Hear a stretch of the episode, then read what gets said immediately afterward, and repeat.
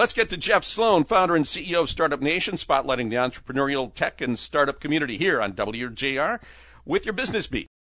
Good morning, Guy. At a time when what your company stands for matters more than at any time in recent memory, an important poll has just been released announcing companies who the public views as the 100 most conscious brands and the inaugural list was announced by Wolff Olins and Holland Partners and involved brands being rated across six criteria that were considered crucial to being described as a conscious brand.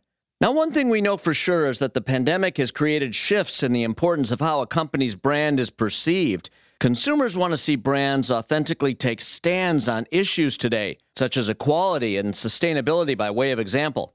Topping the global survey of 9,000 consumers, well, it's Microsoft coming in at number one. Second on the list is the mental wellness company Headspace, followed by YouTube, Pfizer, Google, and Netflix, respectively, rounding out the top five.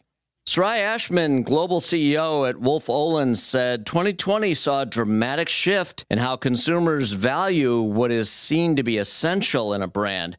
Unsurprisingly, it's the brands that helped us to stay connected and healthy or to keep boredom at bay that we've come to rely on and value the most.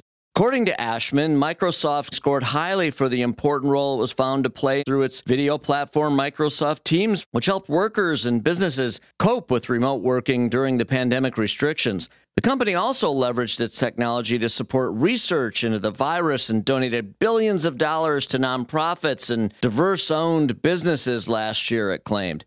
Now, Headspace ranked high during a year in which greater emphasis seemed to be placed on mental wellness. Their platform offered meditation and mindfulness activities that was instrumental to many during the pandemic.